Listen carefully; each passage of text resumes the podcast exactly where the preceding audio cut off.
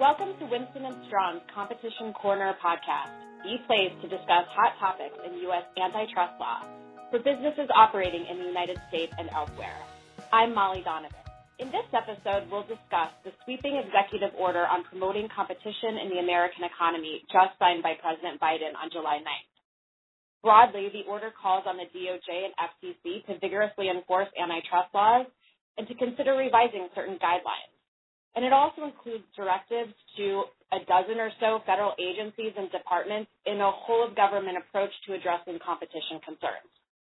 I have three guests to talk today about the key actions and recommendations that are outlined in the order and how we think they're likely to impact businesses across the relevant sectors. First, Kevin Goldstein. Kevin is counsel in Winston's antitrust practice group he represents clients in all areas of antitrust law, including government investigations, private litigation, and mergers. Kevin has a particular focus on defending companies in connection with no poach and wage fixing claims. And so Kevin is here to talk to us about the executive orders initiatives regarding labor markets. Kevin, I believe this is your debut appearance on our podcast, so welcome. Thanks, Molly. Very happy to be here. Next, we're joined by Susanna Torpey.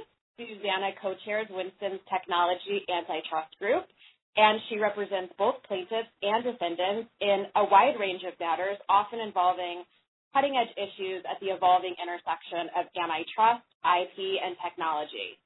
Susanna was with me as my very first guest for the original podcast episode we did way back on vertical restraints. So to Susanna, I welcome her back to talk today about how this order will impact tech companies. Thank you so much for having me as always, Molly. and last but not least, we have David Dahlquist to discuss the order's initiatives focused on the healthcare and pharmaceutical sectors. As co-chair of Winston's Healthcare and Life Science Group, David focuses on healthcare, antitrust, class actions, and intellectual property matters. David advises healthcare clients looking to overcome the hurdles presented by both federal and state courts and regulatory agencies. David, I am thankful to you for making your first appearance on our podcast here today, and I'm glad you could join us. Thank you for having me. It's a pleasure to be here. There's a lot to unpack in this executive order, so let's just get started. And Kevin, I want to begin with you because a central focus of the order across industries relates to strengthening protections for workers. So I want to ask if you can just sort of detail for us the specific directives in the order that relate to labor markets. That's right, Molly. The order does focus a lot on labor markets and has several different provisions related to them.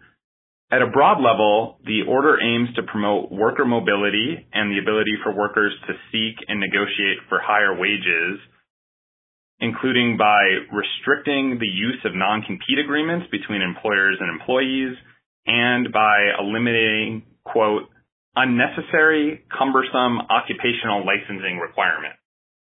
The order also calls for revision to 2016 DOJ and FTC joint guidance to HR professionals that addressed no poach agreements and wage fixing and calls for revising that guidance to prohibit competing employers from sharing wage and compensation information. Finally, uh, another focus of the order is to emphasize labor markets as an issue for the FTC and DOJ to consider when evaluating proposed mergers under the Hart-Scott-Rodino HSR regimen. Okay, that's a helpful overview. I want to start with the subject you noted first, the non-compete agreements. I think there might be a little bit of confusion about this. Is the executive order an outright ban on non-competes or no? No, it's not. So it's instead a series of directives and some suggestions to various federal agencies to take certain actions. So regarding non-competes, the order is encouraging the FTC to its administrative rulemaking authority to curtail the use of, quote, unfair non-compete clauses and other arrangements that may unfairly limit worker mobility. But it's not outright banning them. In mm. fact, President Biden probably can't outright direct the FTC to do this as it's an independent federal agency.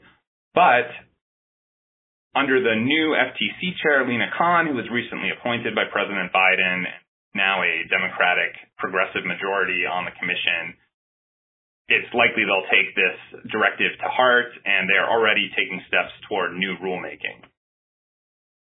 However, the actual proposed rules that they issue and the scope of them broadly remains to be seen. So the order calls for curtailing unfair agreements, as I mentioned before, but it doesn't instruct the FCC as to whether or how to determine what is unfair and how to balance this with the legitimate concerns of employers behind non-competes, such as protection of trade secrets, protection of other company proprietary information, which is one of the pro-competitive justifications that's often offered for why non-competes can be beneficial.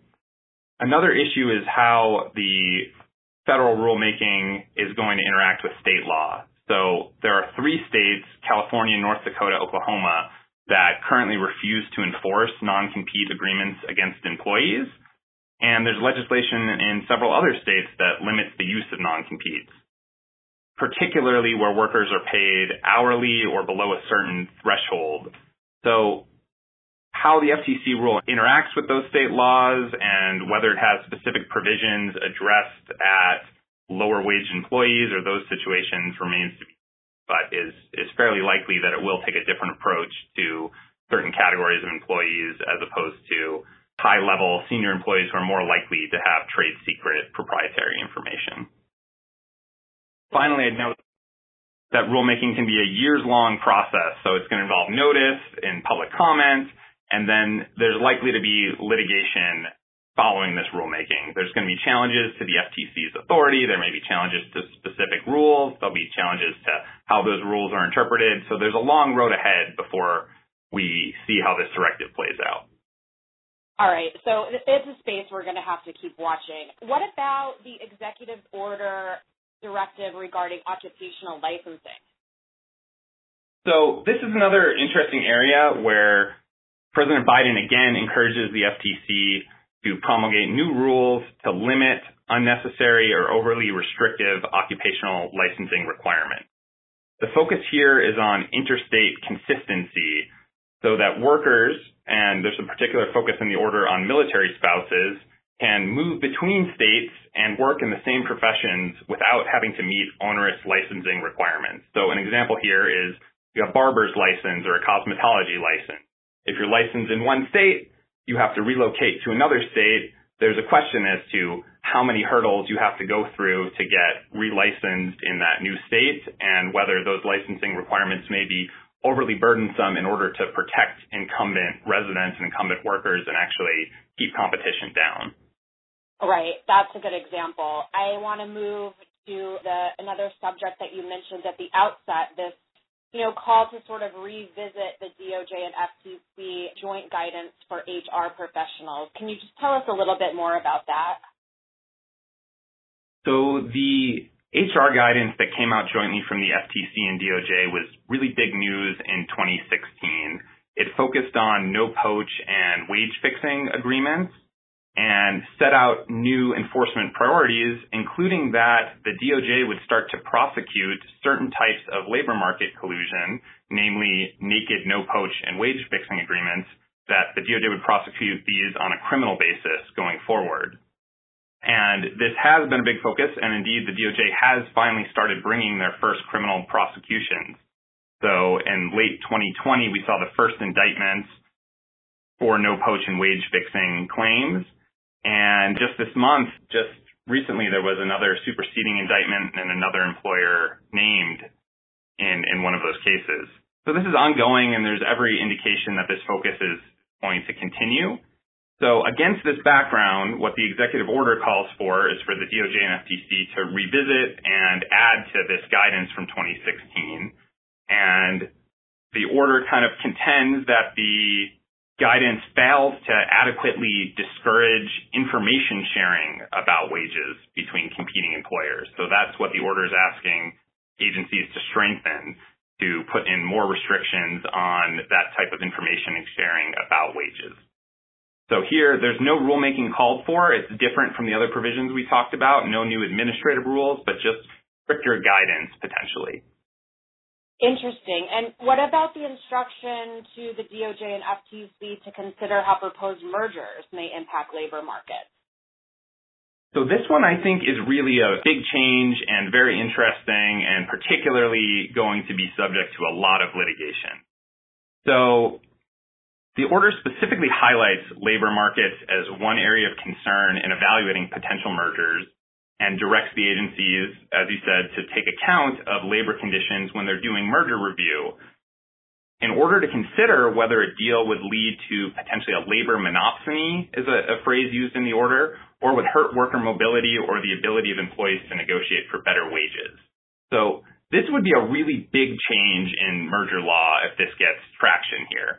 We have decades of precedent in the U.S. courts under what's known as the Consumer Welfare Standard or the Chicago School of Economics being used to evaluate mergers. The consumer welfare standard holds that basically the ultimate good of a merger is consumer welfare, which is lower prices and higher output to the benefit of consumers. By focusing on labor, there's really a shift there. So for example, employees are a cost to a business. And if you raise wages, that's an increased cost to businesses that is arguably going to be passed down to consumers in the form of higher prices for the products they make.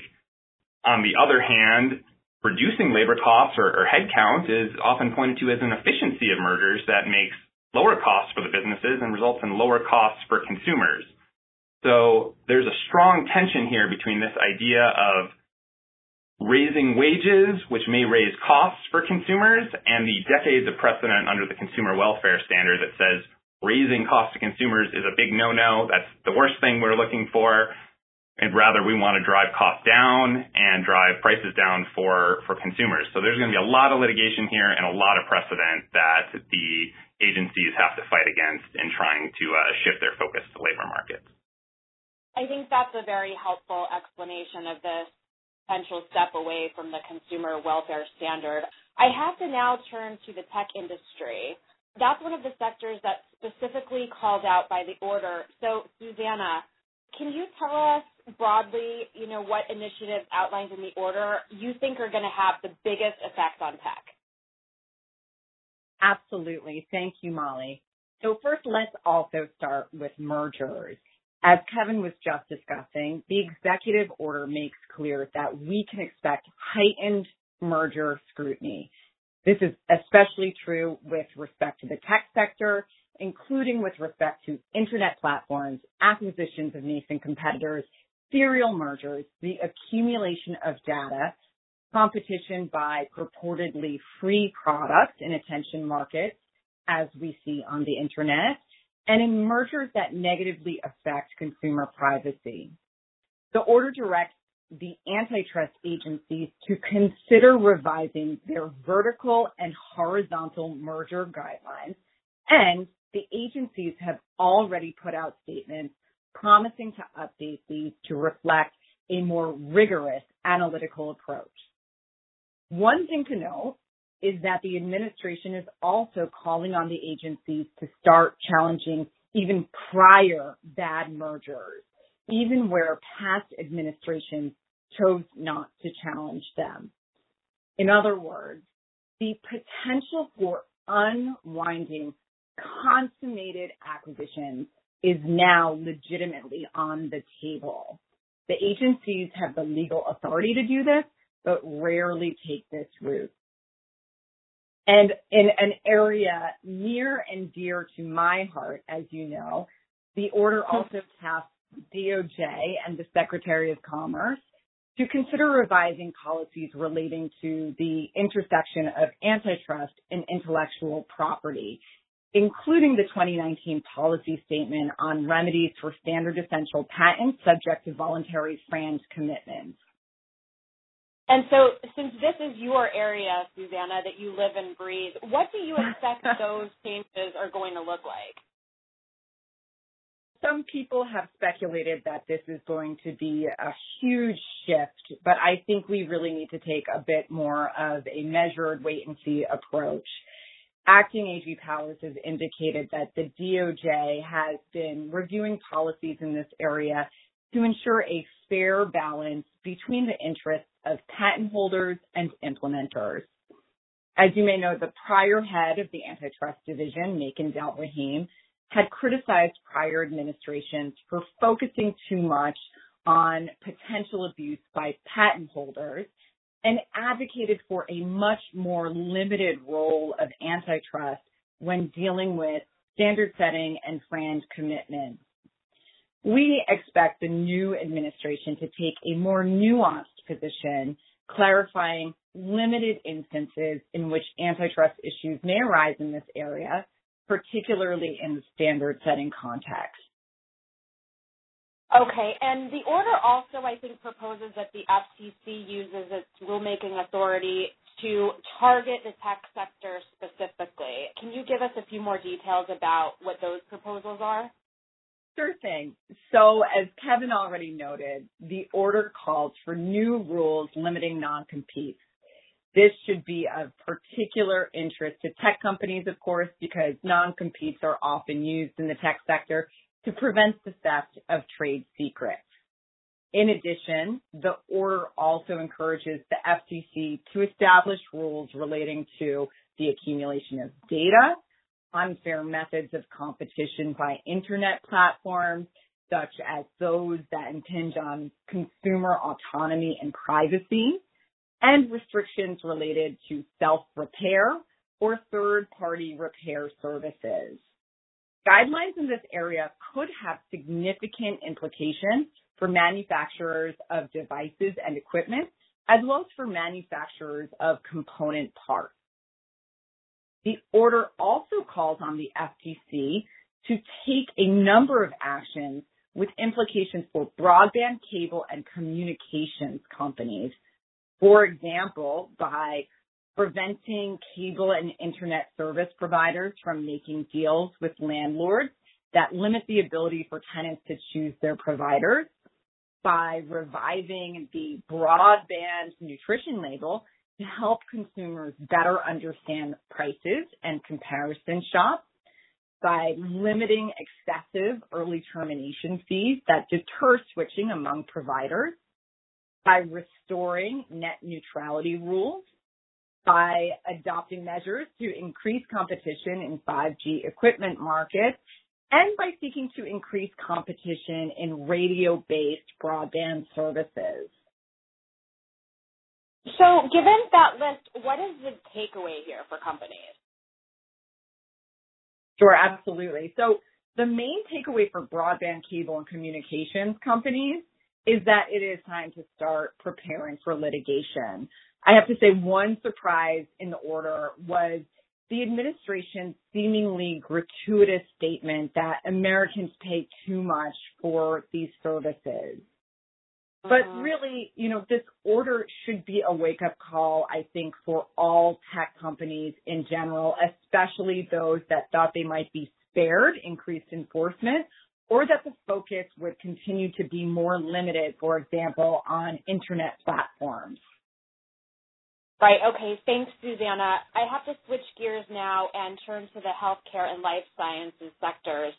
David, what can you tell us about the executive order's various initiatives and recommendations targeting these industries specifically? Sure. Happy to, Molly. The order is very specific in the area of healthcare, identifying healthcare as one of the areas of concern, competitive concern, and specifically targets healthcare for future improvements as an effort to lower costs for American consumers. And it tries to do that in four very specific ways. There's both the order as well as the fact sheet, uh, which I encourage other uh, listeners to take a look at, which includes a lot of the detail uh, from the order as well. But in that realm of healthcare, it's four specific areas. One, prescription drugs. Two, hospitals. Three, health insurance. And lastly, hearing aids, which is a very interesting focal point of the order. So starting with prescription drugs, what does the order cover with respect to each of those four areas? With respect to prescription drugs, the order and its fact sheet are very specific, saying that prescription drugs cost too much in America. It identifies several strategies in order to lower that cost, focusing on biosimilars, the approval of those takes too long and trying to encourage that reduction of profits for some prescription drug manufacturers saying that their profits are 15 to 20 percent, where some other non-drug companies in the healthcare industry are closer to 4 to 9 percent. And then lastly, focusing on pay for delay, which is an intellectual property tactic that is used in order to sometimes keep generics off the marketplace. But specifically focusing on prescription drugs. The next area is hospitals. It's critical of hospitals being combined and consolidated with each other. It, it claims that nearly 140 rural hospitals have been shuttered and closed in the last decade or so, and that these consolidated hospitals charge more money. Again, there's lots of debate back and forth whether that's really true or not, but nonetheless, it focuses on that piece of the battle.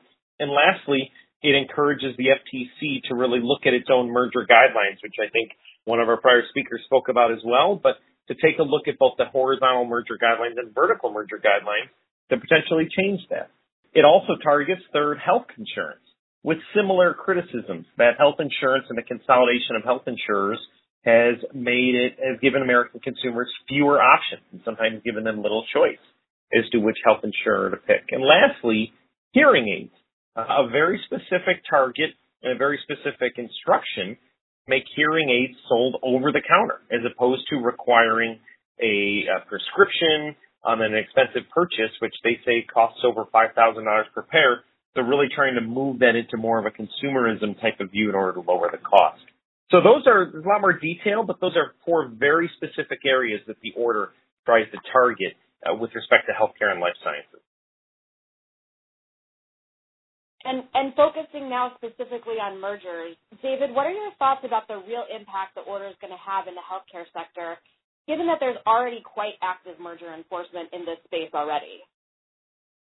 Sure. The FTC and the DOJ as well have already have a very active program in order to investigate, challenge, and where appropriate, uh, litigate healthcare mergers, both in the hospital realm, which we and myself have done a lot of work in, as well as beyond hospitals into healthcare companies itself. It also focuses onto insurance company mergers. So in the merger realm, while while I'd like to say it's a little bit of more of the same because the government has had an active program for at least the last 10, 15 years, this order is very specific and very focused on those. So I would say the scrutiny that is already being felt by those participants in the healthcare industry, whether on the hospital, whether on the insurance, or whether just in the healthcare industry in general, is going to be heightened. We're seeing that from a new leadership at the Federal Trade Commission and as early as today, an announcement of a new leader of the DOJ's antitrust division, all of whom have experience working at the FTC